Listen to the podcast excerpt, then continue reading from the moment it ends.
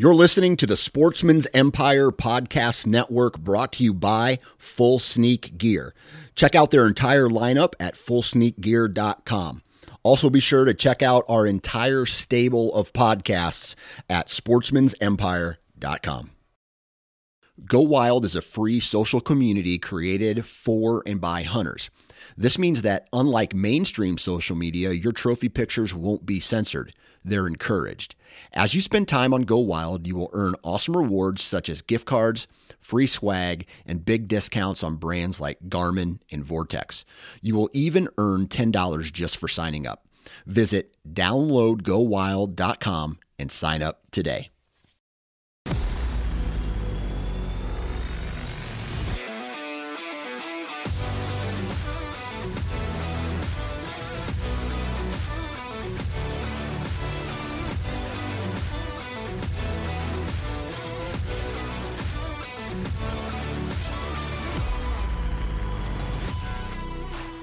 Welcome to the Missouri Woods and Water Podcast with your host and Nate, Micah. Nate and Micah, and then we got little man Lawson on here. My my middle child. How are we doing today, sir? Good. Doing good. Yeah. This, this is uh, first time for you. Yeah. Do you have any words of wisdom before we get started on what we're about to do? He killed a buck, but he couldn't find it. Oh, he's just burning the shit out of you. I probably shouldn't say that. Now, with my nephew listen, he told you before we even started recording. He's like, "Dude, don't say bad words." Lawson uh, came on to the show and is burning his father the second he gets. I haven't shot a buck this year, so thank you Yes, for you that. have. I shot an elk and I never found it. Ah, okay, that's and what we've he's already, talking We've already talked about that. So Yeah. I thought it was a buck. Well, It was a it was bull. a it was a kind of a buck. it was a bull. So listen, we are doing our intro show, our intro to our show today with Gavin Sodders, uh, with Whitetail Bloodline, and um, Mike had to bring his son Lawson, and Lawson's been a trooper for the last hour and a half. Yep. So So we're letting him do the intro with us. Yeah. So he is our special guest host. that's right. But we do have Gavin Sodders with Solder with uh, Whitetail Bloodline. Yeah, and it's kind of just kind of like a hunter profile Yeah. sort of thing. We get to know Gavin a little bit more, right? Yeah. And so, you know, he talks about his setups, what he does, and he kind of Yeah. travels all around the country uh, on whitetail. So we kind of just get into it with him. He has a podcast as well. So Yep, yep. So check him out, Whitetail Bloodline. Um, it's a about an hour long show, so we're gonna get into our uh, sponsors. Uh, let's start with Athlon Optics. Man, that stuff is pretty darn good. You might even say ridiculous. yeah, ridiculously good. And uh, you know, I don't know. That's that's all I can say about it right now. I'm gonna I be- need to- I'm gonna I be ju- sighting a gun in very soon. Right. The You- second eh. I got on here, I roasted my dad. You did. All right, let's hold on for a second. I need to look into. Um, I'm pretty sure they have crossbow. Um, Oh, I, know. Scopes. Yeah, they do. So I need to get. I, I I I recently traded my bow for a crossbow for my children. For the- yeah, not- not yeah, him. Yeah, for Lawson and Brindley. Uh, it's just easier to hunt with a crossbow at the property that we have permission on. So, um, I need to start looking, maybe getting a uh, crossbow scope. Yep. Uh, yeah, and uh, Midwest Gunworks. You can also put some Athlon optics on top of them. Use our Mm-hmm. code WoodsWater for five percent off on any order there. Uh, Rivers Edge Tree Stands. Um, I actually got a buddy coming by tomorrow or Yep. Friday or Saturday Yeah. to pick up one of my five two-man stands Oh, that I put together that I You haven't put out yet. I He's think gonna. I'm gonna borrow it. That's awesome. Yeah. So yeah, me and uh, Amy, I'm hoping Amy's actually going to go hunting with me Sunday evening. So we're going to be in the Cross two my man. fingers Yeah, cross your fingers. that you get a buck. well, I appreciate awesome. the good luck. Uh, LuckyBuckMineral.com. Check them out. onX tree or onX tree stands. onX maps. Use our code MWW20 for 20% off. I've been using mine a lot lately. Uh, me and my buddy Pat actually used onX to drop a pin to me to tell me where to go today. Not even like hunting wise, just to meet him. Oh, really? Like that was easy. I mean, Like, there's so many so different, nice. yeah, so many different things that you can do with onX. I, I've said it a million times. I use it for work every day. Yep. So uh, just one of those things that it's really nice having in your pocket. Uh, Camofire rotating door of deals. Rotating door of deals. In the words of Doug from Working Class Bowhunter, delete your browser. history. Delete, yeah, delete your browser history. Black Ovis, we talk about them and their uh, Arrow ID builder uh, on in the show. Uh, blackovis.com. Use our code MWW10 for 10% off. Re- Reveal cameras, a nice cough. Reveal cameras by Tactacam. Uh, I went out and refreshed our, all of our batteries Appreciate you doing that. and our that. setups, and actually, me and Chase, Chase went with me, Heck yeah. um, and it was uh it was enjoyable, and we getting pictures again that we needed, although nothing important. Yeah, we haven't. We've had, I think, one. Do you see that one new eight point though? Real wide, not real Yeah, tall, but he's- kind yeah, of spindly. kind of spindly looking, saw that. different. Yeah. But he's just he's new, so Yeah, you I don't know if he's new. Kind of like a train roll up thing. Sure, yeah, Yeah, I, yeah, yeah. I'm not sure exactly what you just said, but hey, we'll move on. Like Yeah. a wheel. A wheel, yeah, that's smart. Yeah. Uh, and Weber Outfitters, WeberOutfitters.com. Uh, our buddy, we're wishing our buddy Josh and Adam over there, and everybody else, uh, good luck this whitetail season. Yeah, I think they know- both they both gotten does so far. Yep. And Yeah. Obviously, they're chasing some horns right now, so hopefully they get something done. And Uh, then last but not least, Morrell targets. Yep, shooting mine the other day, and like I said, got that new crossbow. so me and the kids will be shooting the uh, shooting the uh, Morrell targets here pretty soon, trying And to get that all sighted. crossbow. Yep, the with- With, the crossbow. So are you gonna you gonna shoot the crossbow when we get it? Yeah. Yep, we're just waiting on some bolts to come in, aren't we? Yep. Yeah, awesome. Lawson, you gave me a great idea. I think we should do a show with just our kids someday. Do you do do you know how insane that would be? That, that's yeah. why I think it'd be hilarious. It would be like a hundred kids in one video. Well, we wouldn't do a video; it'd just be like this, like we're doing now. Yeah. But we would need way more chairs. well, we would need, wouldn't we? We would need We- some we chairs. only have a few of you. Instead of just one. I think it'd be fun though, because I'm gonna be honest with you, Lawson. You've been the best host I've ever worked with, even better than your dad. That's not hard. Isn't that isn't that awesome? Yes. Okay, uh, tell everybody how old you are. Five. Uh, and are you in kindergarten? Yes. Yep, I know that. How would I know that you're in kindergarten? Because how old I am. Yeah, and I'm your uncle, so Yeah. I pick him up a lot of days, and uh, he gets to tell me about his day. And Yep, him and Bennett, they're both kindergarten, Yep. so future hunters in the- the Missouri woods and water yeah, area. Yeah. so good job, good job, Yeah, great. Lawson. I want you to take us out. Okay, you got to repeat after me. This is the Missouri Woods and Water podcast. This is a Missouri Waters podcast. Good job. All right. Awesome, man. See you guys.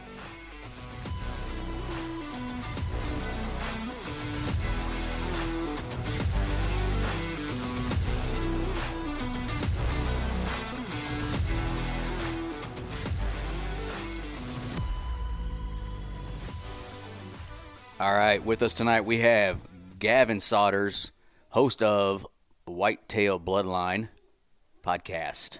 What's up, man?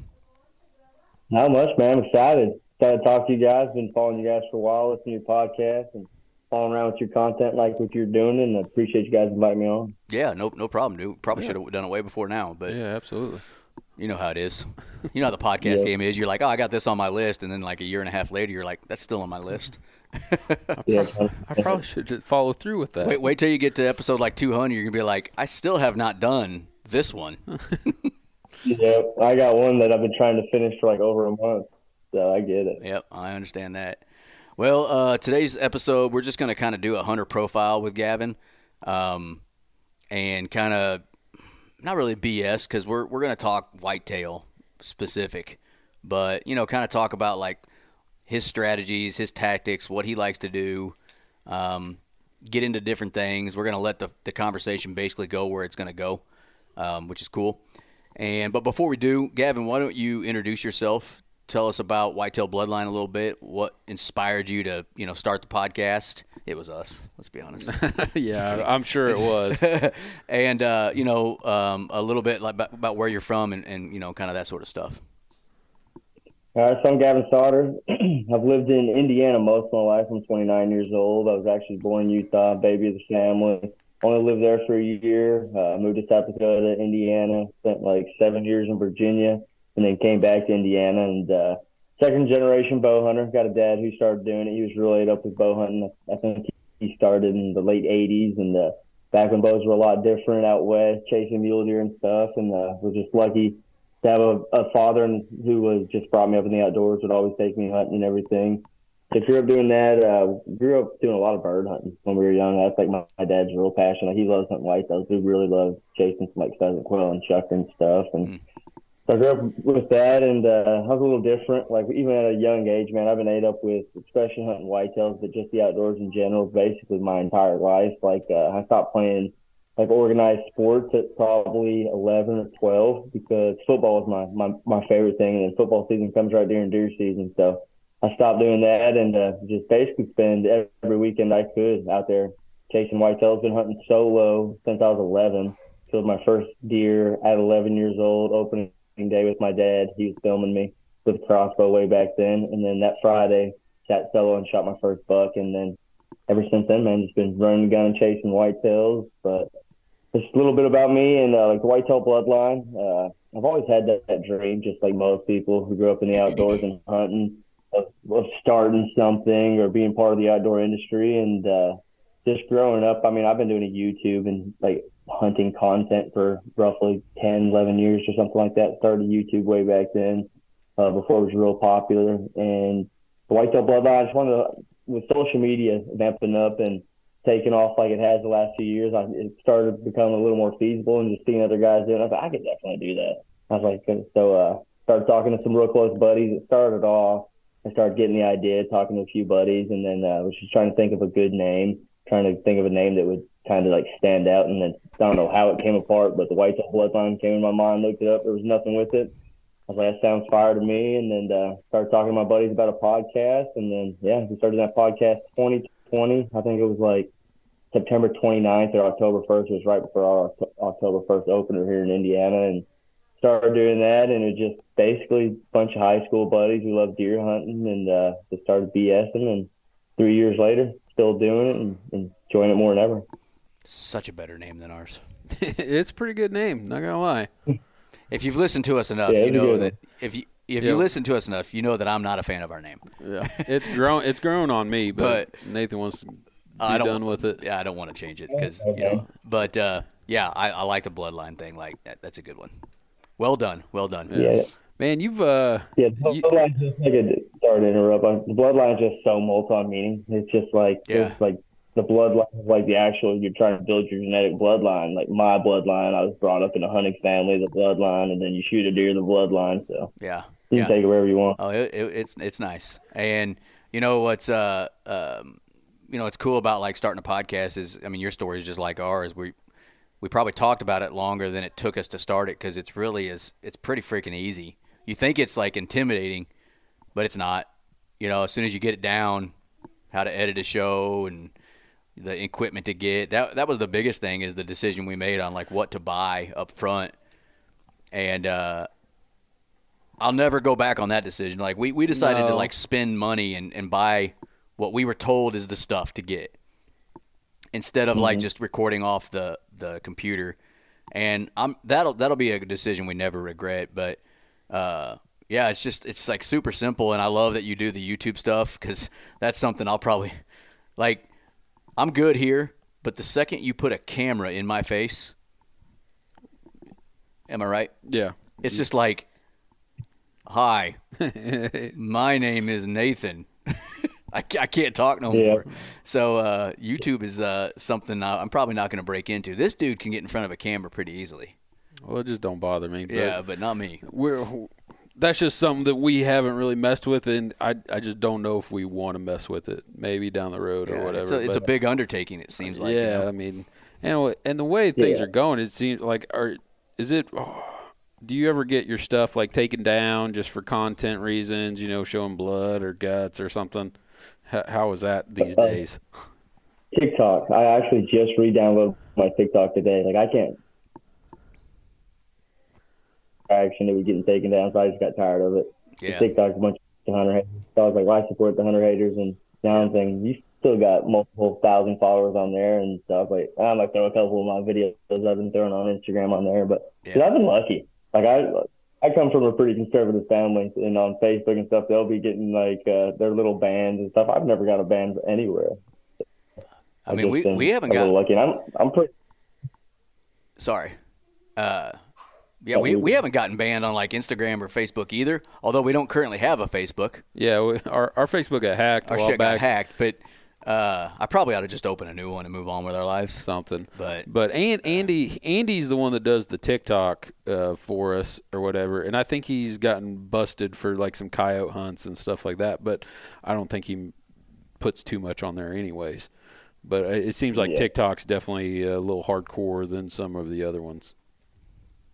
Yeah, TikTok's funny too. You can go on my profile, and there's one that's pinned to it of me dragging a deer my buddy shot that went and died in a lake. I'm dragging that out, and it's still got the he shot it with a crossbow. It's still got the bolt sticking out of it with me dragging it in my boxers in like early November, and that doesn't get taken down. But I'll have a video of me like walking with my bow, and then that'll get taken down. So I don't know what they're doing over there. I just got one thing to say about the social media conglomerates. Fuck them all. Yeah, I mean it wouldn't. I mean, if I'm being honest, it, it wouldn't bother me a bit if they all went away. But I mean, I mean, it- the, only, the the nice thing about it is you do get to interact with your listeners. Right. You know That- that, that's that like the thing I like.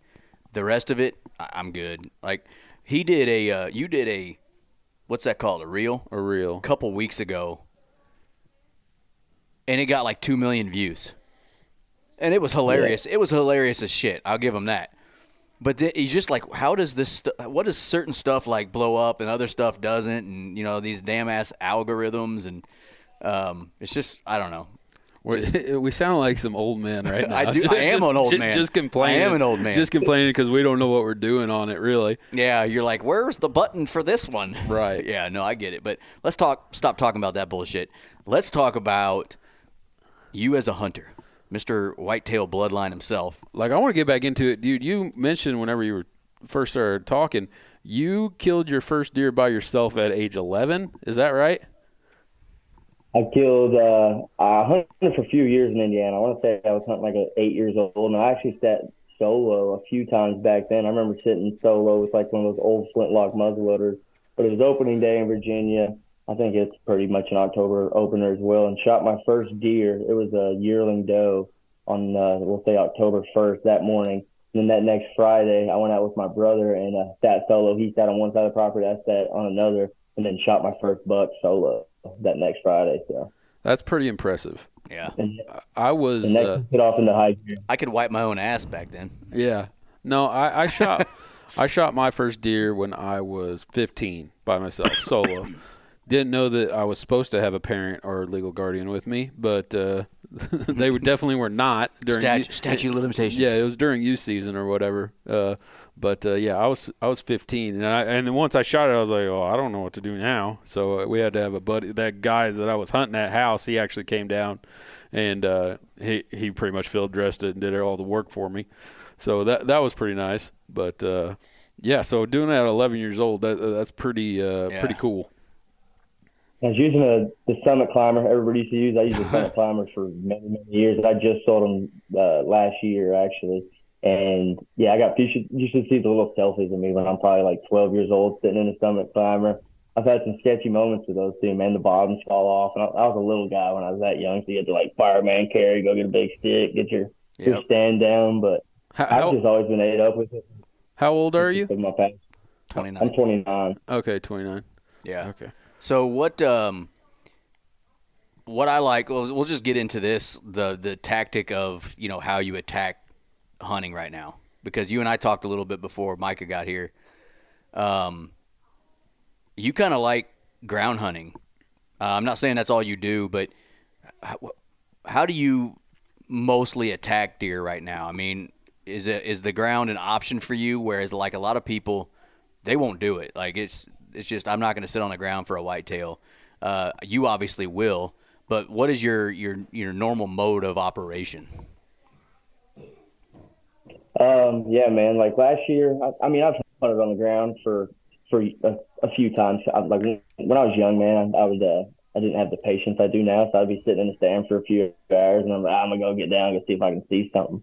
And I've actually killed quite a few deer doing that. Like, remember seeing a doe, did a little spot and stalk on her and blew it, then work around the whole property, buddy's big old field property in Virginia. And then I'm like a thousand yards away into a vantage point where I could see her, and she came back, and I ended up sneaking up on her and shooting her uh, with a crossbow. I was probably like 14, and she was standing on the other side of a fence, and it actually hit the hit the fence because it was like one of your square fence and shot up and dropped her right in the Oh, wow. like freaking Right shot jugular. It was it was crazy. That was my first spot and stalk. But last year, uh, I, I have 27 acres here, family property. It's uh, it's pretty good. It's it's gotten better every year. Been managed it. Luckily, my parents have basically let me have free range on it, do whatever I want. So that's I've gotten a lot of my knowledge these past 10 years managing this property. But uh, a lot of the bucks, man, like the bucks are just starting to start come to this property. So usually your early season, I want to get out there, so I go hit some public, and there's a piece of public land, and it's just like one of those spots that's the perfect uh, bed to feed transition, and then deer come through like 8:30, which is nice because you don't have to go get in your stand four hours or two hours before it gets light, you know. So I would honestly get to the spot right when I could start seeing. I'd walk in and not even use a flashlight, get into that spot, and there was just like a fallen log, and it had another broken log like right in front of me. So it was like just like kind of a, a natural blind. And dude, the amount of deer I saw right there, it, like it changed how I hunt forever. Like, because I was kind of worried about it. Started following people. You hear them on podcasts, and hear these guys like the whitetail adrenaline guys that do a lot from the ground. So I was listening to them, and uh, once you start doing it, and even like a two year old buck, I had a few two year old bucks walk like five yards from me and not get spooked. And there's nothing like it, man. I couldn't imagine actually like drawing on and shooting that deer that close. And Yeah. it's uh, it's definitely different, but I like it a lot because I, I do the mobile hunting. I use elevate tree stands, and uh, I basically started going real mobile last year. What what I think's mobile, like a climber's mobile, but for me that's a little too loud to be super mobile. And yeah, dude, hunting on the ground, you can just get away with more, like your scent, depending on where you're at and stuff. You're already low on the ground. Like sometimes it helps that we- your scent from a tree stand blowing over them. But Right. dude, I loved it. But like, I probably passed, I don't know, just in that one spot on that one piece of public, every bit of six or seven bucks all day. I feel like ground hunting has a negative connotation in the whitetail world. Like you're a, I don't know, you're crazy if you want to hunt off the ground. And dudes like Zach Farrenball have definitely helped that because, like, that's basically all he does anymore. But Yeah. you know, I, I whenever I feel like oh, you know, I, I shouldn't be on the ground right now, I, I go back to what Fred Bear said, and I, I'm probably going to butcher this, but what do he say? Sit down and sit still. Sit down and shut up. Sit down and shut up. Sit still. Like Yeah. it's not that it's not that difficult. It's not that big. Like everybody, and we're included in that. I mean, we're a podcast, so we break down as much as we can break down. But it's play the wind and don't freaking move around. You know what I'm saying? Like it's not that hard. And uh, I've had some really cool hunts um, on the ground. I mean, Evil Eddie was a buck that you know I wish I could have killed, but he wasn't legal at the time. And you know, I've had young bucks walk right up to me and have to almost be like, "Hello," before they you know realize it. And you know, you don't get that same feeling when you're in a tree stand. Even if you get deer come right underneath you, it's still different because you, you you almost feel like you're still detached from the what's going on below you. But when you're right there, like you can you can feel them breathing. You can, you know, it's just everything's in your face. Uh, It's a different rush. it's a different rush, but at the same time, almost every time I'm hunting on the ground, you know, when I'm after I'm set up and you know letting things settle down and and you know kind of getting my bearings and everything like that, I almost will always say to myself, "It'd be really nice to be about ten feet in the air right now." like, so Yeah, you know, yeah. I, I definitely understand it, um, but how have you perfected like so you use elevated tree stands? You said Mm-hmm. Yep, Um, I'm a hang on guy. so. So you haven't you haven't messed with the saddles yet, have you? No, like I, I went to a bunch of the shows this year and I sat in them and everything, and I like them. But He- for he was me, at ATA. I've been a hang. Yep, yep. We were there too. Like I say, I, yeah, like I say we didn't talk too much then, or we, we probably would have bullshitted for a while. I know. I don't even think uh, that I, I don't even know if we saw each other or not. But I wish I, I wish we would have ran into you. But um, yeah, it's like uh, so. My question is, so this Micah and I just kind of I haven't even used mine yet, but Micah has a few times. We started using saddles this year, and I had a running gun set up that was a, a hang on. Uh, it was an XOP Vanish, and then I had some Hawk helium sticks with daisy chains, and I just I always every time I went to use it, you know, I had the tree, the XOP tree stand transport system. So it's like a pack that you had the tree stand set up on, and then I'd have my bag sitting on the the uh, seat of my tree stand when I would go in. That's actually what I used last year. I used that same system. I killed my Kentucky buck on public out of that. So okay, so here's this was my complaint about it. So now I will say my backpack. I'm sure I didn't like. I wasn't worried about weight. I just put my shit in the backpack, and and then I put the backpack on it, and then I I bungeed it to the stand, and then I had my four. I used four sticks because I'm a short dude and I want to use four, and so I had you know sticks on each side, and those were bungeed. Well, by the time I put everything on there, and then I put the the stand on, I kind of felt like I was damn near packing an elk out. Like it, it wasn't light. So I found my, Yeah, yeah, I, I- found myself like not wanting to do it, and just I'm just gonna go sit on the ground. How did you perfect your uh, your system, like how you got in, how you put everything up, um, to where like you didn't ha- have that thought that I have every time I you know put it on was like this sucks. I don't like this. You know, I just want to go sit on the ground. This seems stupid. Like where did where was that break point for you and, and did you have those struggles, you know, at first and how did you get over them? Yeah. Luckily for me, man, uh, we've been using hang-ons for crap. I couldn't even tell you since I was probably 13, 14. So it's just been kind of second nature. Those were more of your permanent sets, don't get me wrong, but you're going through the same motions of hanging them. You're hanging those awkward sticks and all that. And uh, I, I had ran into that same issue with that. Like, don't get me wrong, I ain't got nothing bad to say about that XOP stand. No, it's cool. I, still got two first- of them. Yep, okay. I killed my first public land buck out of it, but it was pretty heavy. I think the one I had was, I want to say it was like 14, 16 pounds. Yeah. Uh, the stand was, which that ain't terrible. Then you add the four sticks. I was rocking four sticks. You add my camera gear, my backpack, and all that, and it it does get tiring. That's that's honestly one of the reasons I started hunting public. Because first time I went back there to that spot I was telling you about, where I sit behind that log, I'd lug that stand back, and it's not a crazy walk, like quarter mile, maybe close to half mile. And I was just like, yeah, I'm kind of tired of doing this every time, like just setting up, taking down public land, don't want to get stolen. So I was like, I'm gonna start trying to to do the ground game. But for me, I I I wanted something different. I follow a bunch of guys. I got a bunch of buddies that die hard. The more you're on social media, the more you hear about stuff. And my new Elevate, it's just like night and day. I've been used to hanging in big, big game tree stands that are I don't even know 20 pounds or something Yeah. for so many years and going to buddy's house, helping them hang their stuff. And it's one I got behind me right there. That one's only 6.25 pounds. And so when it comes from me, I just feel comfortable doing it. And I, I'm a little guy. I'm 5'10". I'm pretty limber though, so I can I can. I, I, I argue with my saddle buddies all the time. I can hang my hang on as quick as you can hang your saddle, and that's just just for me doing it for many years. And they got little things that are easier, like Elevate sells them, XOP even sells them too. Like belt buckle little loops that you can put your sticks in. Because I'll get my first two sticks in before I start even climbing up, and then I'll climb up, and you'll have your two sticks right up on you, so you can just without. Because when I started doing it before I had those, you'd have to get down, grab that stick, climb Yeah. up, just because I wasn't trying to bang metal around. So if you can do that, and uh, the guys that are real good at it, they don't ever get down once they start climbing. They get down, or they don't get down. Me, I'm not that diehard about it. Like Yeah. it's gonna take me ten more seconds to drop down and throw my backpack on and stuff.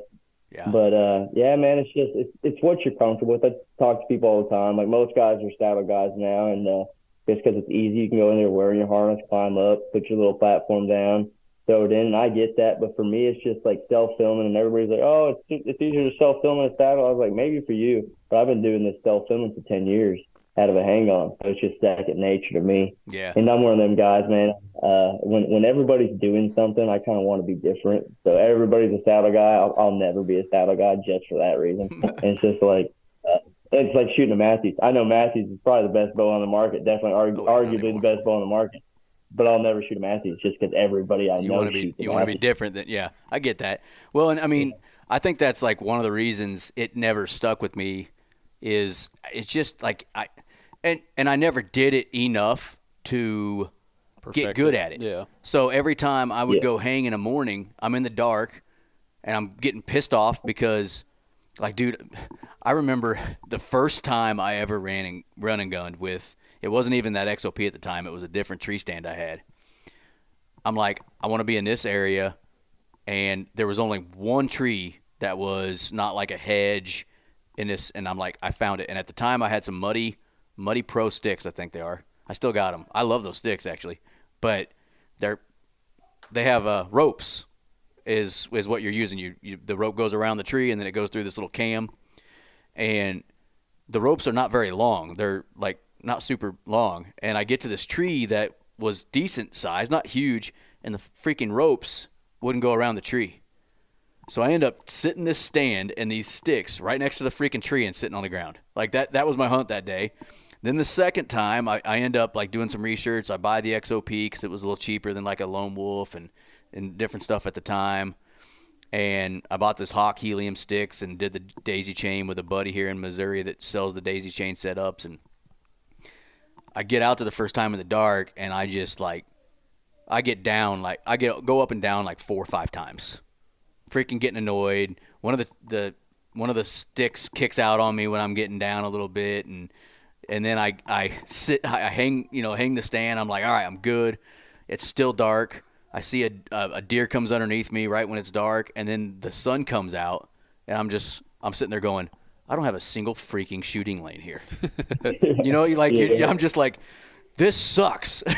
so like my first Um, ex, my first two experiences didn't go well. And so I'm I started going, well, I'm just going to hunt on the ground cuz I can move if I need to or I'm just going to, you know, go back to hanging a bunch of different permanent sets and then I can move to one and to the next and Mike has helped me with a lot of those. Um, and I think that's the draw for me and him this year with the, the platforms or not the platforms, the saddles. saddles is they're lightweight. And if something doesn't bother me as far as like going in and out with it, I'm more likely to use it. It's when, Yep. you know, I'm just like, I got all this extra bullshit on my back for what? You know? And I might not even get in a tree. I don't even know where I'm going right now. I'm, I'm in this new property and I don't even know if there's trees there. And if I get there, can I even see, you know, that sort of stuff. And so that's where the saddle has been um, interesting for us. And I swear to you, before this year, we were in the same boat as Gavin. Like, we were like, nah, we don't. Yeah, what's the- what's the hype all make no- about? What's this? What's this about? But and I haven't They even are comfortable, man. I, I haven't even I've used mine them. yet. But Yeah. the idea is is good. He's used his a few times. The only the only thing that I gotta say about it, and it's probably just me. I've only done it a few times. I feel like I move around a little bit more than I would in a you know traditional type stand, just because I'm swaying. You know, you got that freedom. Like you can It- like it- it's kind of like a dang swing. So you know, you're just sitting up there, and that's that's probably because I'm not setting it up right. As far as you know, uh, I don't even know what they call all the stuff, but the one that actually goes around the tree that you, you hang from, lead rope, whatever. tether. But I think it's a tether. yeah, and then uh, I find that my feet get tight because I and like again, probably me not setting up right, but I feel like I'm pushing into my feet, like I'm going downhill the whole time, so my feet get a little tired or whatever you want to call it. So I've another reason why I'm going to move around a lot. Maybe it's me, See that but I don't know. that's one thing. that- One reason I don't want I don't rock a saddle either. I got a broken ankle. So once I hold pressure on that ankle for a bunch of hours, and everybody has to say, "Oh, you can go sit on your knees or you can sit on your side and stuff," but I'm like, I'd rather just be able to turn around and sit down and get all the pressure completely off of it, you know. And it's what you're comfortable with. That's what I talk to people all the time. Like, if you feel comfortable in a saddle, rock the saddle. If you feel comfortable in a hang on, do that. If you're a grounded pound guy, do that. And one thing I try to do is try to be a little versatile because every situation is different, especially when you're going on this public land or something Yeah. and you get to a spot that you can't hang a tree. So you kind of just gotta to go with it. If it's a good spot, it's a good spot. You don't want to just like say no because I can't get a tree in here. And don't get me wrong, I've had those moments where I'm on the ground and I feel more deadly in a tree. But like you were saying earlier, there is something about being on the ground. It's like, like just because you're both touching the ground at the same time, you just like feel connected. Like we, uh, the past few years, I've been using blinds a lot recently too, like pop up blinds. And uh, I used to be not really against it, but I just never really did it, and I love it now. Like, got my nephew No until this year. Are Yep, and he shot one November 10th out of one at like 30 yards, and it's it's a rush. Are you doing are you doing that on private ground or public ground where you're setting it up that day and then hunting it that day? Because I've always done it I- where public, so the stand I, I go and I set it up there a few weeks before I hunt for whatever reason, and I, it stays out all season long. on private. On private, on private, not on public. Not on public. I've never, I've never taken a blind on public. Yeah, on private, I usually try to find one spot and uh, I brush it in real good. Like I went and cut down a bunch of cedars and stuff because I've learned the more brushed in, the better. And uh, I went and actually moved some cameras right before uh, I came home today, and the bucks are starting to rub on the property. That's how you know the rut's starting to heat up because you will not see a single rub on our property, and there's just one little sapling stretch that's sitting like 10 yards from that blind, and they were tearing that up, and a couple scrapes opened up and everything. But I actually used it on public for the first time last year. We went and hunted early early season Kentucky, and it rained on us the whole week. So I was like, dude, we want to be out there and hunt. So I went and bought a hundred dollar pop up blind, and we went and threw it up, and uh, yeah, we didn't see nothing, but we tried Yeah. it. Right. Yeah, see, like if you once again, if you listen to us enough, I don't like blinds because I don't know, it just does something to me where like I don't feel like I'm in the woods anymore. I feel like I'm watching TV almost. Like I don't know, it's, it's I don't know how to explain it. It I just weird. I've never been a fan of I them, know. but. I like to hunt off the ground, right? So I actually Mm-hmm. started looking at, and we talked about this our last show, the ghost blind. Have you heard of that? Yep, I heard that. Yep, that like mirror blind. Yeah. Yeah. Um, we actually had one of our listeners email us because he doesn't have social media no more, and he emailed us and he's like, "Hey, listen, you know, I had one and uh, it got scratched to shit like the first couple times I used it, and then it broke, and because that's my biggest hang up on something like it, like that blind's like five hundred bucks, like minimum. Is it that like the mirror one? The mirror, yeah, the ghost blind. It's like they're expensive Yeah, they ain't cheap. and they're and they're Yeah. big because they fold into like sections. So I'm only five seven. So like you fold it into the sections, and if you buy the one that's got the extensions on top, it's as tall as me. Now it's got like a Yeah. backpack system, so you could put it on your back when you're walking in. I don't think that would bother me, but that that type of blind's intriguing because it's it's not like taking away my sentence, senses. It's just it's just in front of me. You know what I'm saying? But at the same time, Why don't you just use like a, uh, a branch. not a branch, but you know they got those see-through uh, bl- blankets or whatever you're gonna call them. What we, like we use for coyote hunting. Yeah, Yeah. yeah. Why don't you just do one of those then?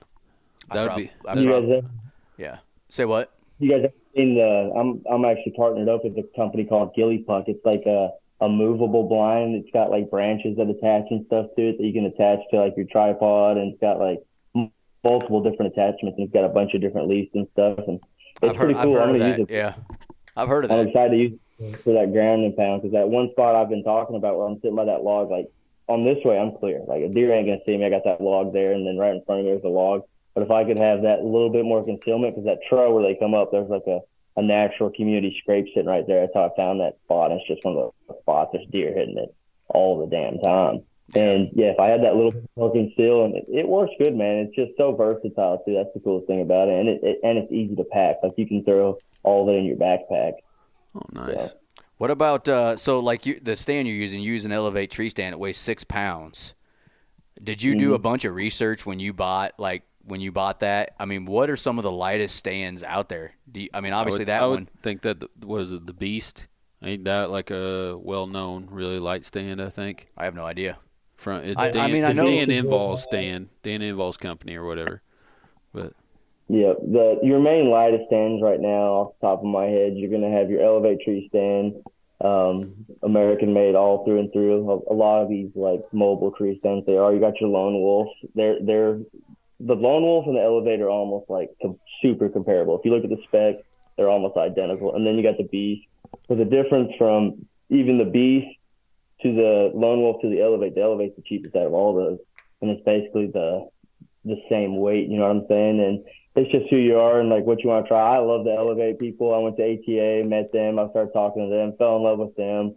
And for me, that's real important. Like I could love your company, but if I don't like who owns it, like Right. it's just it, it ain't makes a for me. difference. And I, I want to say that Beast. I think it's like seven hundred bucks or something like that. I know it's I know it's plus five hundred, but I, I I don't know exactly. And I'm just like, Which for a hang on, none of that's ever bothered me because I- I I'm have- one of those guys that'll pay for. I'll pay for I'm too something cheap. that's quality. I'm too You're cheap. too cheap. Definitely. I'm, I'm a cheap mofo, and I ain't spending that much. Like, Sorry. I'll pay for quality stuff if I think it's important to me.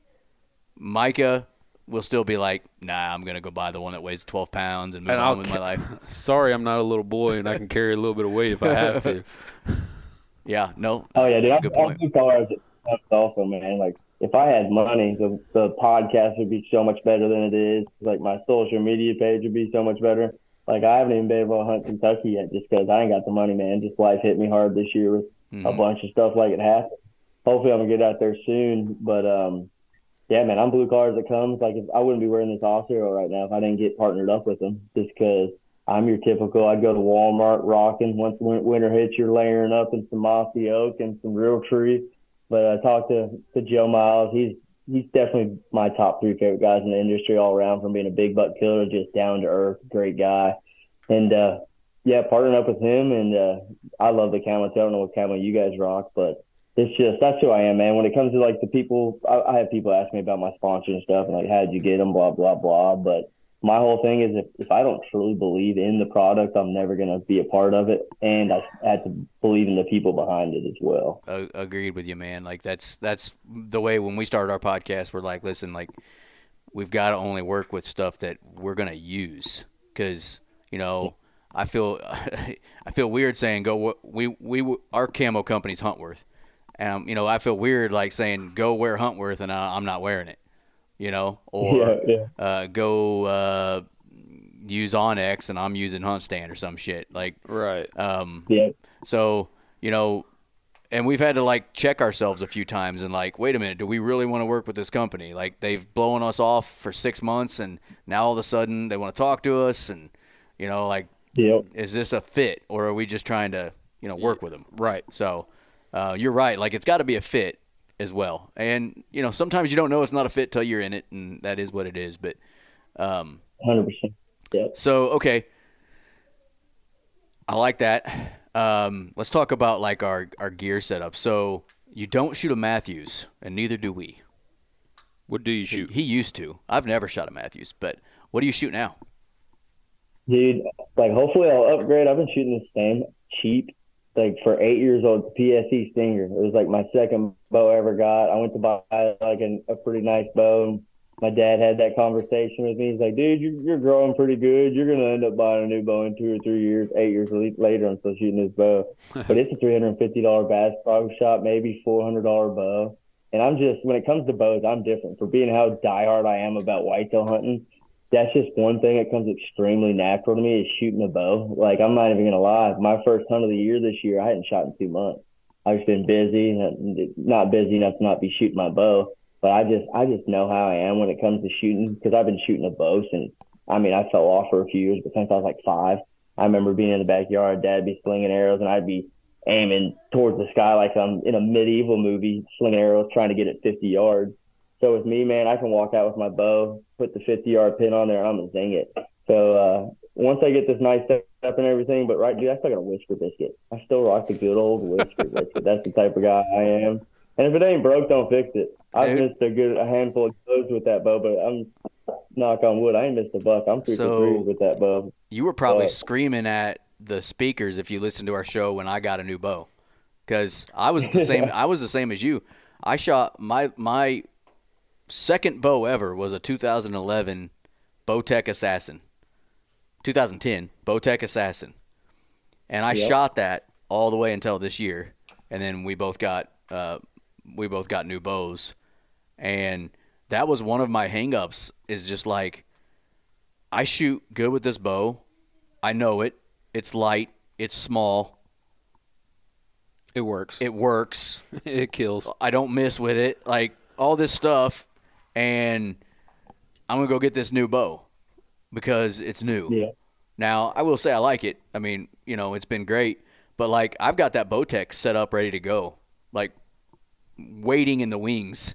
The first time this elite pisses me off, you know, my Bowtech might be back, which I mean it hasn't. It's been a great bow, but um, I was the same as you. Like I, I was. There's a lot of people out there that you know the newest bow they've got to go get the next year's bow or whatever, and I've never understood that because if it, like you said, if it ain't broke, don't fix it. Fix it. But um, that's pretty cool. You are you were the other version of me until this year, and then I sold out and got a new one. So Dude, this cheap PSE, man, on my mobile setup on that tree stand I was rocking last year, I used to have my bow holder because I was hunting public land. It was sitting on my seat. So I'd be sitting right here to my left side. And I'm sitting there. This is the day before I shot my buck. And uh, my buddy's sitting there filming me. And I felt something brush my elbow. And I thought it was like a stick. So I bump it, not even knowing it was my bow. I bumped my bow off out of the tree stand about 20 feet up, bro. Hits the ground all hard, shoots my arrow in the air like 10 feet. Me and my buddy look at each other like, dude, you don't even have your bow with you. I was like, this hunt's ruined. So I get down all pissed off. I go up to it. The string's all like all messed up. I'm like, oh, instantly just super pissed off. And I'm like, oh, never mind. All it was, it came off that little loop, threw it back on the loop, climbed back in the tree. We were hunting in Kentucky about an about an hour, a little over an hour away. So by the time we get back after walking half a mile out of public, I forgot to shoot my bow that night. I go back there the next morning without shooting it, and then that buck walks by, and I, I stuck him, double lunged him. But yeah, I feel like you drop some of these new Mathews or your new, just some of these bows, especially how some people have them. Some people have those sights that stick out that far, you know what I mean? They stick out Yeah. eight, ten, twelve inches. And it would break. Like how that bow didn't break and how it's still shooting good, I don't know. But uh, yeah, I'm excited, honestly, to get a new bow hopefully next year. I just know it'll make me that much more of a killer because if I can use this cheap bow and I haven't really done anything with it. Like Right. I put a new sight on, and that's the only thing I've done. I put a one pin on it, and other than that, it's it's the bone stock bow, same string. I've never even switched the strings Holy on shit. Oh wow, that would scare me. Don't- I don't shoot that. Like in these eight years, I probably shoot less in these eight years than most people shoot in a single season. Oh, I see what you mean. Yeah, like that's the biggest thing. I mean, like I shoot, we shoot a lot. Now, last season we we didn't really, but this summer with that new bow, dude, I bet I at the height, and Micah was probably the exact same way. At the height of shooting, I bet I shot 250 to 500 a week there for a while. Well, yeah, I 250, mean, 250 a week. brand new bows, getting Yeah. used to them. So you- you're gonna you're gonna, especially if you're not comfortable with them at first, because I mean it takes once you get a new bow, you yeah they're nice and stuff, but you still gotta get used to them.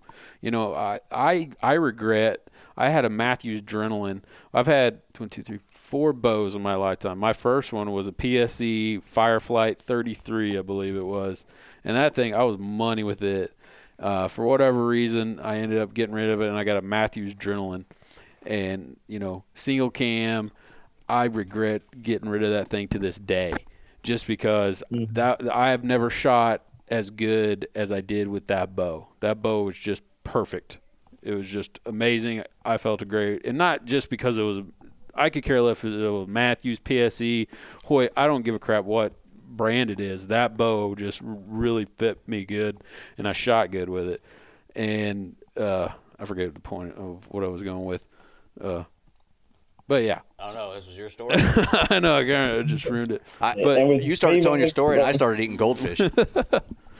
I, I With, with me, when people hear me say that, say I don't shoot my bow much, like there's not very many people that I know that should do that. They, and honestly, I probably shouldn't either. I just feel so comfortable with the, with a bow. And with me, my whole thing is I focus and I study deer so much, and I'm putting in the, the time, especially on public, figuring out where these deer are going to come through. On my private, same thing. And I'm trying to get these deer within 30 yards. And 30 yards a chip shot to me. Like if that deer is like I honestly feel more comfortable at that like 30 yard range than I even do at 20 for some reason. That's just like what I always practice. My target's always sitting at 30 yards.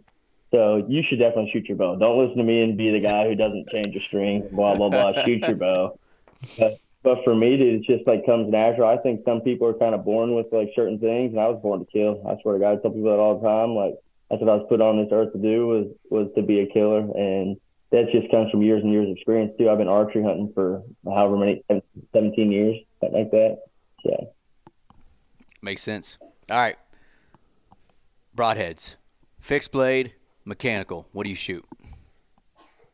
Um, compound. I'm a big uh, mechanical guy. I shot Rage for years. This is the first year I've switched off the Rage. Um, partnered up with Rec Broadheads. I'm excited. I Haven't shot it through a deer yet, but uh, had actually Matt Taggett on the podcast and talked to him. And after getting him on the podcast, he sold me right there. Just from everything he was saying, you could tell he was so passionate about it and like how much uh, work they put into it. So they shoot good. They shoot like a field point. That's kind of their claim to fame is shoots like a field point. Uh, I'm shooting the XP. They got like three different broadheads right now. So honestly, that's uh, I see a lot of guys that'll like get partnered up with like a broadhead and stuff. Like, it's the best broadhead on the world. I'm like, you've never even shot a deer with it. How do you know it's the best broadhead in the world? Like, don't get me wrong. I can say as much good thing about the Rex just because I've seen so many people kill it. But until I actually uh, send it through the pump house, I can't say too much about it. you Right. know? That, that's how we were. And I mean, we, we're not partnered with any broadhead companies, but uh, I switched to mechanicals two seasons ago, last season. Shortly, so Last sh- season. there's this dude um, in Iowa, and you should have him on your show if you never have. His name is John Lusk, Lusk Archery Adventures. He tests broadheads. That's all he does. Got a YouTube channel. YouTube channel. Oh yeah, I've seen him. Yep, I've seen his YouTube. Yep. Guarantee you, if you ever looked up a broadhead, more than likely his he'll, video. he will, yeah, he will have done it. And he, we had him on the show, and we, he was talking about like testing mechanicals, you know, his process, and then we asked him top five mechanicals, and he he listed them out, and I think and he only gave one. I don't think he gave a that might be five. I don't remember. and there was a company called Sevr out of Oregon or Washington somewhere, and so we looked into them, and they're not that expensive, and so I started shooting them two seasons ago, I think it was, and dude, I never shot mechanicals before that. I've always shot fixed blades, and sighting in, I guess you'd call it a mechanical broadhead is so freaking easy. I mean, you really don't So even easy. need don't even need to do it. You know, you just screw it onto the bow. I've never in my life had that because I've always been a guy that buys fixed and then I'll I'll number each one of those broadheads and then I'll marry that broadhead to an arrow based on the way they mm-hmm. fly. And I, when I first started shooting fixed blades, it was slick trick standards, and they they didn't really ever have issues. They were you could pretty much screw them on. But I'm now shooting a broadhead called an it's iron will iron will um, standard, and they're expensive as shit. But Yep, they- I've heard about that. they're a cut on contact blade, and when you're so like I'm short, I've got a short draw length and a slow arrow because of it. And like my arrows are like what 265 feet per second, and that's dialed all the way up to almost 70 pounds or whatever I'm at, and that's as fast as I'm gonna get. So I wanted something that cut on contact. So I these these Iron Wills are definitely high end material, cut on contact, but it takes some time to sight them in because mm-hmm. when you screw them in, you know, if you unless you fletch the arrow with the broadhead on it, you gotta figure out kind of which way the blade's gonna sit up with your cock vane. And I don't have a four vane arrow; I've got a three vane, which needs to change. But you know, that's what I'm shooting. And then you're like, all right, this one works for this arrow, and it just takes like it took me probably two weeks to like like my six arrows. These are the six I'm using. Dude, they're like there's something about the the mechanical just screw it on, move Yeah. on. And then when you shoot it like for me, those Sevrs are like what, 13 bucks a piece? Something like that, 12, 13. Yeah. So like you shoot an animal with it, trash. Like I, I'm not gonna try to like clean that thing up. And Andy, so Mike and I, neither of us have shot one with those Sevrs, correct? I shot an elk and I never found it, so With a Sevr, that was with a Sevr. Was it? That was Andy- a bad shot on my it was a bad shot. Bad shot. Andy shot a whitetail two years ago, a buck through uh the shoulder, and that freaking Sevr went through its front shoulder and poked out the other shoulder on the other side. So it, it crossed through bone both ways as a mechanical, and then that that Yeah. whitetail ran sixty yards and, and was done. Piled up. And I'm like, damn, like Yeah. now I understand what they're talking about when they say like good materials and like I'll I'll be honest with you, that John Lusk dude, like he he didn't say much good stuff about Rage. so like and Well, Andy shot Rage for years. Right. He said that they put, I think, ninety percent of their profits go into marketing. or something you know, like that. so I mean, it, but it is what it is. I, and it, but that being said, Rage has probably killed more deer than any Anything. uh, any other Yeah. broadhead. Oh, by far. Yeah. By far. So- I've got the, the three blade chisel tips for a long time, and I shot Spitfires, NAPs for a while. I've killed, I mean, we used to go to these exotic ranches when I was younger just because, like, uh, I got some family that aren't like diehard family, but that's just kind of like, hey, let's go to a broach, let's go kill some boars, let's go kill a fallow. So I, I did some testing on stuff like that. And the Spitfires, man, I ain't got nothing bad to say about those either. I, I love them three blade Spitfires. They were just like uh, on contact. They would open. I shot that Kentucky buck with that Rage last year, and uh, these wrecks. Like my setup right now, like my arrow and uh, uh, broadhead setup by far the nicest. I'm shooting like Kanati arrows and Zinger Fletches, which they're made by the same like owners, and then I got that wreck on it. And I haven't uh, slung those into a deer, but me being a cheap guy my entire life, I'd go. I wouldn't buy the cheapest arrow. I'd walk in there and buy like a mid-level arrow. I'd never go buy a crazy expensive arrow because I know I'd end up losing some. Blah blah blah. So now that I'm actually shooting a pretty nice arrow, uh, it, it definitely makes a difference. Like they hit way harder too. I was trying to sight in my bow because uh, I didn't realize how like for me, I don't want to pull too much poundage back when I'm shooting a bow because you see these guys like pulling back real hard and it's like Yeah. they're making that all that movement. I want it to be smooth as butter when I'm coming back. And if I can't pull smooth as butter, pulling back too much. So I cranked mine all the way up this year. I was trying to sight it in. I hadn't sighted it in so long. I was putting the pin the wrong way. So I was blowing through the fence, like sh- shooting high. And uh, my old arrows, same fence. My old arrows, I would hit it and it would like kind of go through the fence a little bit, but these things were blowing through. And then like uh, the first time I did it, blew through the fence and went under my neighbor's car, like right by the tire. So lucky I didn't hit their tire. But it is a difference, man. Once you get like a nicer setup, it is different just because I'm cheap, man. I grew up like blue collar family. It's just like it's how I was raised. And now that I'm getting a little more diehard, I've been getting nicer stuff. But What, do you think of it them? is definitely, yeah. What do you think of them Zinger Fletches?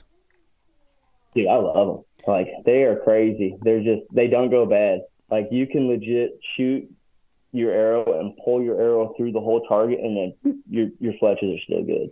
It's, it's So wild. we bought some. No, they were given to us. They did.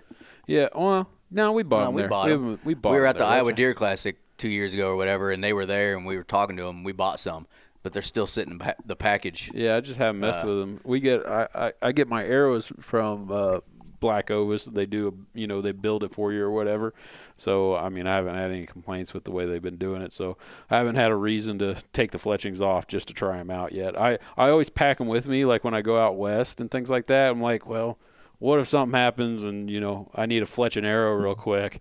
Then, then I got them because I've I have heard great things about them, you know. So Do you just do you just put yours on and leave them, or do you tack them at all? Like I've heard a few people they'll, they'll put a little glue like on the on the edges or whatever, and you know just kind of seat them in there, and other people just leave them where they're at and mark them. How do you do it? I actually, I actually had them make my arrows. This is the first arrows I ever had made. Like that, they're custom arrows from Kanati Arrows, same like owners and everything. So they sent me the arrows, and uh, I, I just started shooting them and had zero issues with them. Man, they got like I don't know what it's called. I don't know the arrows well enough, but they got like that metal collar in the front, and dude, that makes such a difference just for like Outsert. hit like hit, yeah hitting the power. It's a that's a big difference. And I love my shoot just because I'm still shooting a Whisker biscuit. I shoot the three blades, but they got the the four blade fletchings as well, Yeah. which that's what the majority of people shoot. Yeah, I'm I'm still with you there. I still shoot three blade blazers just because, like you said, if it ain't broke, don't fix it. That's what I started shooting. Never had a problem. Kept shooting them. Never had a problem. Uh, there is like part of me that says it would be so much easier to go to a four blade or four vane uh, arrow setup, so that when you're tuning those broadheads, those fixed blades especially, it's just not as hard because you've got you know another option right there, and just statistically speaking, those blades should line up with a, a, a vane somewhere. well at that point I'm pretty sure you just nock tune it mostly. Yeah, It's yeah, more of a not- knock it's- tune it's rather a than simple a- deal. Yeah, Yeah. One reason I shoot the mechanical too is because when I try to shoot fixed blades out of this bow, just because it ain't no crazy bow, like you could see and hear my arrow just like flying crazy. I'm like, yep, not doing that. Like I was like, I don't feel like putting. In time. I was like, I can go throw a mechanical on right now and it's ready to rock. So that was honestly one of my main things about it because I got your diehard buddies that they'll sit there and try to argue with me like, dude, know, fixed blade's the best. I was like, yeah, yeah, yeah, I hear you. you if you're hitting that spot you're aiming, a deer's going down with a field point. You know what I mean? To a Yeah. certain extent. I mean, I think that's the most important thing. Yeah. Shoot what makes you comfortable and shoot where you can hit where you're aiming, and you shouldn't have a problem with whatever you're rocking. There's so many great broadhead companies out there nowadays. There is. I mean, there. Uh, that, I'm pretty. You can say that about about pretty much anything in the outdoor world. Like, there's so many great products in every space that, I mean, you know, camo. Like you, you rock an Osio. We're Huntworth. I mean, truth be told, I'd rock several brands out there because I like their pattern. I've heard good things about them. You know, like it's, it's a, it's just an industry like it's a good thing that it's gotten saturated with companies because then they compete with each other and they make better products, and they don't. You don't like just get stuck with, you know, the only bow company that is out there. They don't have any uh, any reason to get better if they're the only one. They don't they don't need to you know, Mm-hmm. innovate and make you better products because they're the only one. Well, now you got Mathews, Hoyt, uh, Bowtech, Elite, PSE. Who else? All these other bow companies uh, that I can't think of at the top of my head uh, out there that are trying to make a better bow than the other dudes. And that's only Yep. going to help us, you know, as the hunters. Same thing with trail Yeah, cams, like all these trail cam companies. You can't buy a bad bow now. I don't care what bow you buy. If you're buying a, a bow that came out the last two, three years, it's going to be a good bow. Yeah. Yep, Yeah, it's just no- what matches you, you know, Right. What works for you. Whatever You know, like. I'm not going to go buy a 34, 36 inch axle to axle bow when I'm 5'7. the damn thing will be as tall Yeah. as me. Andy, our our resident Sasquatch on our, our crew is six seven. Like, yeah, he- that ain't no problem for him. Hey, Is he that big? I knew he was big. I didn't realize he was Yeah, he's tall. six six, He's a big- six seven, one I, two. I had to ask him the other day. Actually, I think Yeah. he said he was six That six. boy, that boy ate his, ate his greens when he was younger or something. God yeah, bless. a, The whole family's pretty they're big. all tall. Yeah. and like, you know, so he would look. It'd be weird shooting a little thirty inch bow for him. You know, it almost would look like a toy. So like, Yeah. me and him obviously are never going to have similar bows. Plus, he's left-handed, so um, Got that against him. he's got that. He, yeah, he's got a 32 inch draw, and he's left-handed. like the dude can never. He can never. He so has- he's one of those guys. He can never walk into a bow shop and ask to shoot something because they ain't gonna have it. Like Yeah, they ain't yeah. gonna have what he needs. I can pretty much walk in anywhere and be like, uh, I want to try that one, that one, that one, that one, because Yep. I'm a 27 inch draw, which most most bows are going to go down to that. Um, and Mm-hmm. you know, then Mike is kind of right right in the middle. You're you can. I'm, I'm you like can be an average, Yeah. uh, you know, 29 inch draw, 70 pounds. I can pretty much shoot any, shoot anything. So Yeah, but um, yeah, I mean that's just kind of I don't know. I, I like to talk about your your archery setup with with different hunters, just because I don't feel like I've gotten the same answer ever on our show. Yeah. Like Oh yeah, every session. And some guy, I got some buddies that are just like super, super die hard, like shoot all the time, and uh, that's just definitely not me. yeah. So okay, let's talk about deer season. Like, what are you after this year, dude? Got anything good on All camera? or right, you, yeah, yeah. Uh, I usually dive around quite a bit. This is going to be my last year. I've had this property. I think it's 11 years. I think it's the 11th season we've had this property in the family, and my parents ended up selling it. They're getting old, man. They uh, they're in their 60s now. It's a pretty big house, so they're trying to downsize. Uh, just it's too much to deal with. So it's gonna be the last year. So I'm putting all my Indiana time here. I'm not going to any other public. I'm focusing it all here. And luckily, dude, uh, uh, I've already talked about it more than I should, so screw it. I have this buck I call Blade, and I've had Yes. history with him since 2015. And uh, had history with him since 2015. He disappeared for I think five or six years. He's the most infamous buck I've ever chased. I've got daylight pictures of him back in the day. so he's and, over. uh, so he's filmed. over eight years old then. Yeah, I'm putting him at 10 or 11, I believe. I'd have to Oh do my- math, but yeah, he's, he's at least 10 old, and he's a hammer. Like he's not just like oh he's a 10 year old and he's old, he's going downhill. Like this buck is a giant 10 year old. Like his body. Once we get off here, I have to send you guys a text. I don't send too many people. I send you boys. so Nice. I got And uh, I just know this buck, and like the odds of me killing him are slim to none. Just especially because he's disappeared. I don't even know for a fact that I've had any pictures of him the last five years. Like last year, I didn't run much cameras until like basically November, but I never got him there. But I was sitting there filming on my neighbors, and I was all these bucks. They're sitting in like this, like I don't even know what the, the farmer planted, real small field right off the road. But all the deer were in there. I'd drive by it, going to my house, and I'd see them. I was "There's some good bucks." I'm gonna walk down. So I walk down. I'm filming and filming these good eight year old or eight points that I'm watching and everything. And then out of nowhere, he pops up, and I'm filming him. Like that's a giant. And this was when they before they were getting like real defined. Like he was pretty defined. End up filming him again, and as I'm filming him, it like hit me. I saw he, he's got a really defining kicker off his base. It's like another brow tine almost. That's why I call him blade. It just like comes off really, really defining point. And if it wasn't that point, I'd have never thought it was him. I thought it'd been gone forever. So I put two and two together. I'm filming him. I like kind of like realized I was like, that blade? Because his body's huge. He's standing next to these like three and four year olds, like dwarfing him, like by far the biggest body buck I've ever seen. Like I got videos of him first, I think it was August second, and he's walking by one of my cameras. I got two videos of him, and his neck's jiggling, just like waiting to get swole for the rut. Never seen anything like it. He's a mega. Uh, I, I had to think right now. I think he's a 13 or 14 point this year. He's a typical 12. He's got kickers off his G2s that match up. Then he's got like some stuff on his bases and that uh, that blade point. But yeah, I got a couple pictures of him. Um, that's he's my number one. I got some other good bucks. He's a ghost, man. We've hunted him for those couple years that So, we had history with him. I got an idea. He's a bug. Okay. After we'll exchange phone numbers. You got to text us pictures Yeah. of Blade. We'll text you pictures of Baraka, who is in the same boat Okay. as Blade. He's a ghost right now to us. He's the one I was telling you about that during the summer we saw him every damn day and now he's just gone. Yep, by, yep. by doing that, we will give good juju to the other and that buck Ma- will come back. Manifest. It'll the, will the kill. manifest them coming back to each other. Hey, I'm, I'm, I'll take anything I can, man. I'll manifest everything for that buck. Because you ain't got to worry about us. We ain't coming to Indiana to fuck, mess with him anyway. Yeah. You ain't coming to Missouri to mess with him. So it's kind of a win-win situation, I think.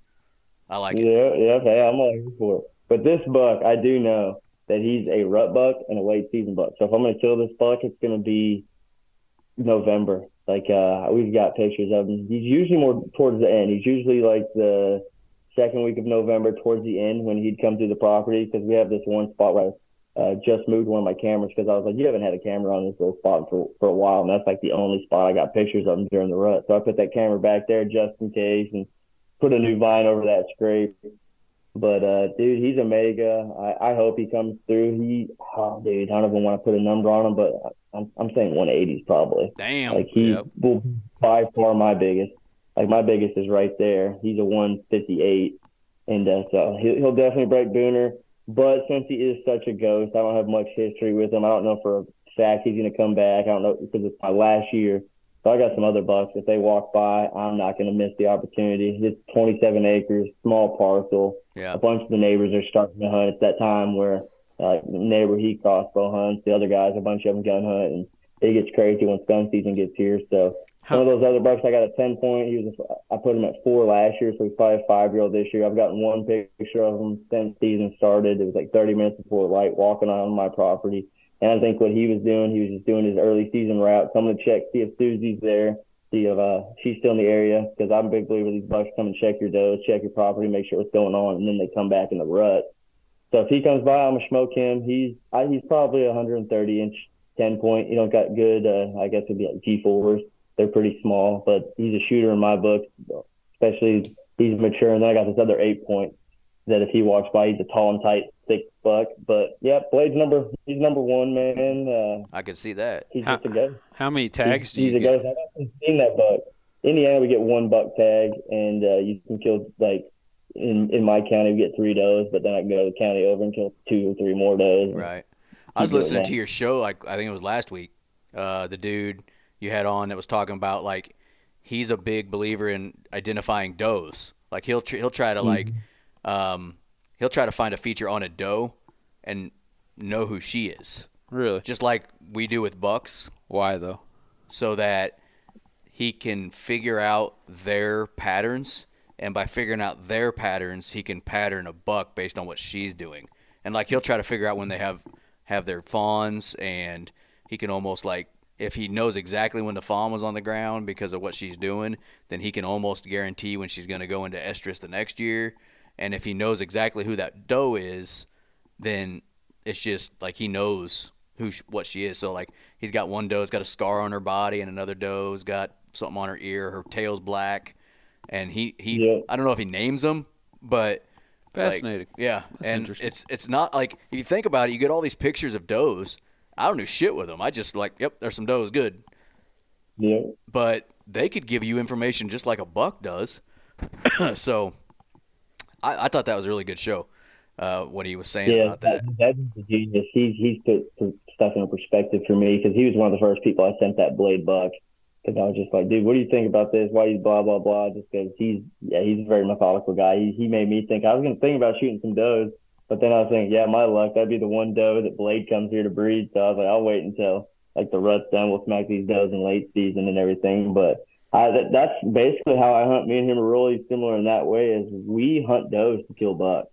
That's like that's that's just what we do. We figure out where these does are. Like I don't know if you saw that post I just did where I just posted a bunch of pics off my Kentucky cam, and uh, that's that was my whole goal going in there. Is like finding some real good doe trails because we find them doe trails and doe bedding areas, and bucks shouldn't be there in the rut. And that's that's that's one of those conversations. You either you love the rut or you hate it, and I'm a, I love it. I'm an uh, equal opportunist hunter.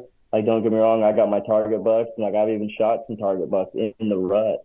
But that's I think that's basically the best way I can put it. How I hunt is I hunt does to kill bucks. Yeah. Where there's, like I've always said, where there's hoes, there's bros. Dang right. Always, always. Don't matter who you are or where you are. Doesn't matter what what species. Where there's the chicks, there will be the dudes. You should have said Yeah. dicks there. That would have been funnier. Where there's the chicks, there's going to be some dicks. There you go. yeah. That's funny. Well, uh, hey Gavin, before we hop off, um, tell everybody how they can uh, find White- Whitetail Bloodline, check you out on social media, and listen to the show. Uh, yep, you can just search Whitetail Bloodline. It's Whitetail Bloodline on all platforms. Um, the most frequent posting is on Instagram by far, YouTube. Trying to get better. I was doing a good like preseason, getting ready for the season. I started a new segment on there, so I'm on YouTube. You can search Whitetail Bloodline podcast on Apple, Spotify, basically anywhere you can find a podcast. Whitetail Bloodline.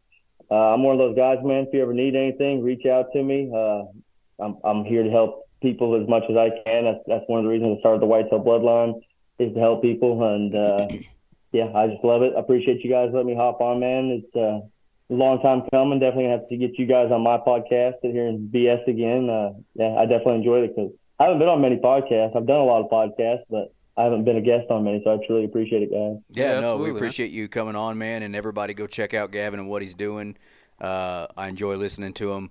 Um I enjoy listening to people. I feel like it's a lot like me. You know, you know, just kind of. I don't know. You know, some of the names in the industry are much bigger than us, and that's awesome. I love them, but you know, sometimes you're just like, I want to listen to to me. You know, and I don't like listening to me, so I need to listen to. Someone. I want to hear the guy that's only got 27 acres, you know, Yeah. that is his parents and stuff like that. Yeah. So, yeah. So, uh, Gavin Sodders, Whitetail Bloodline. Thanks for coming on, bro. Yes, sir. Y'all be good, man. Appreciate it. All right, see you. You.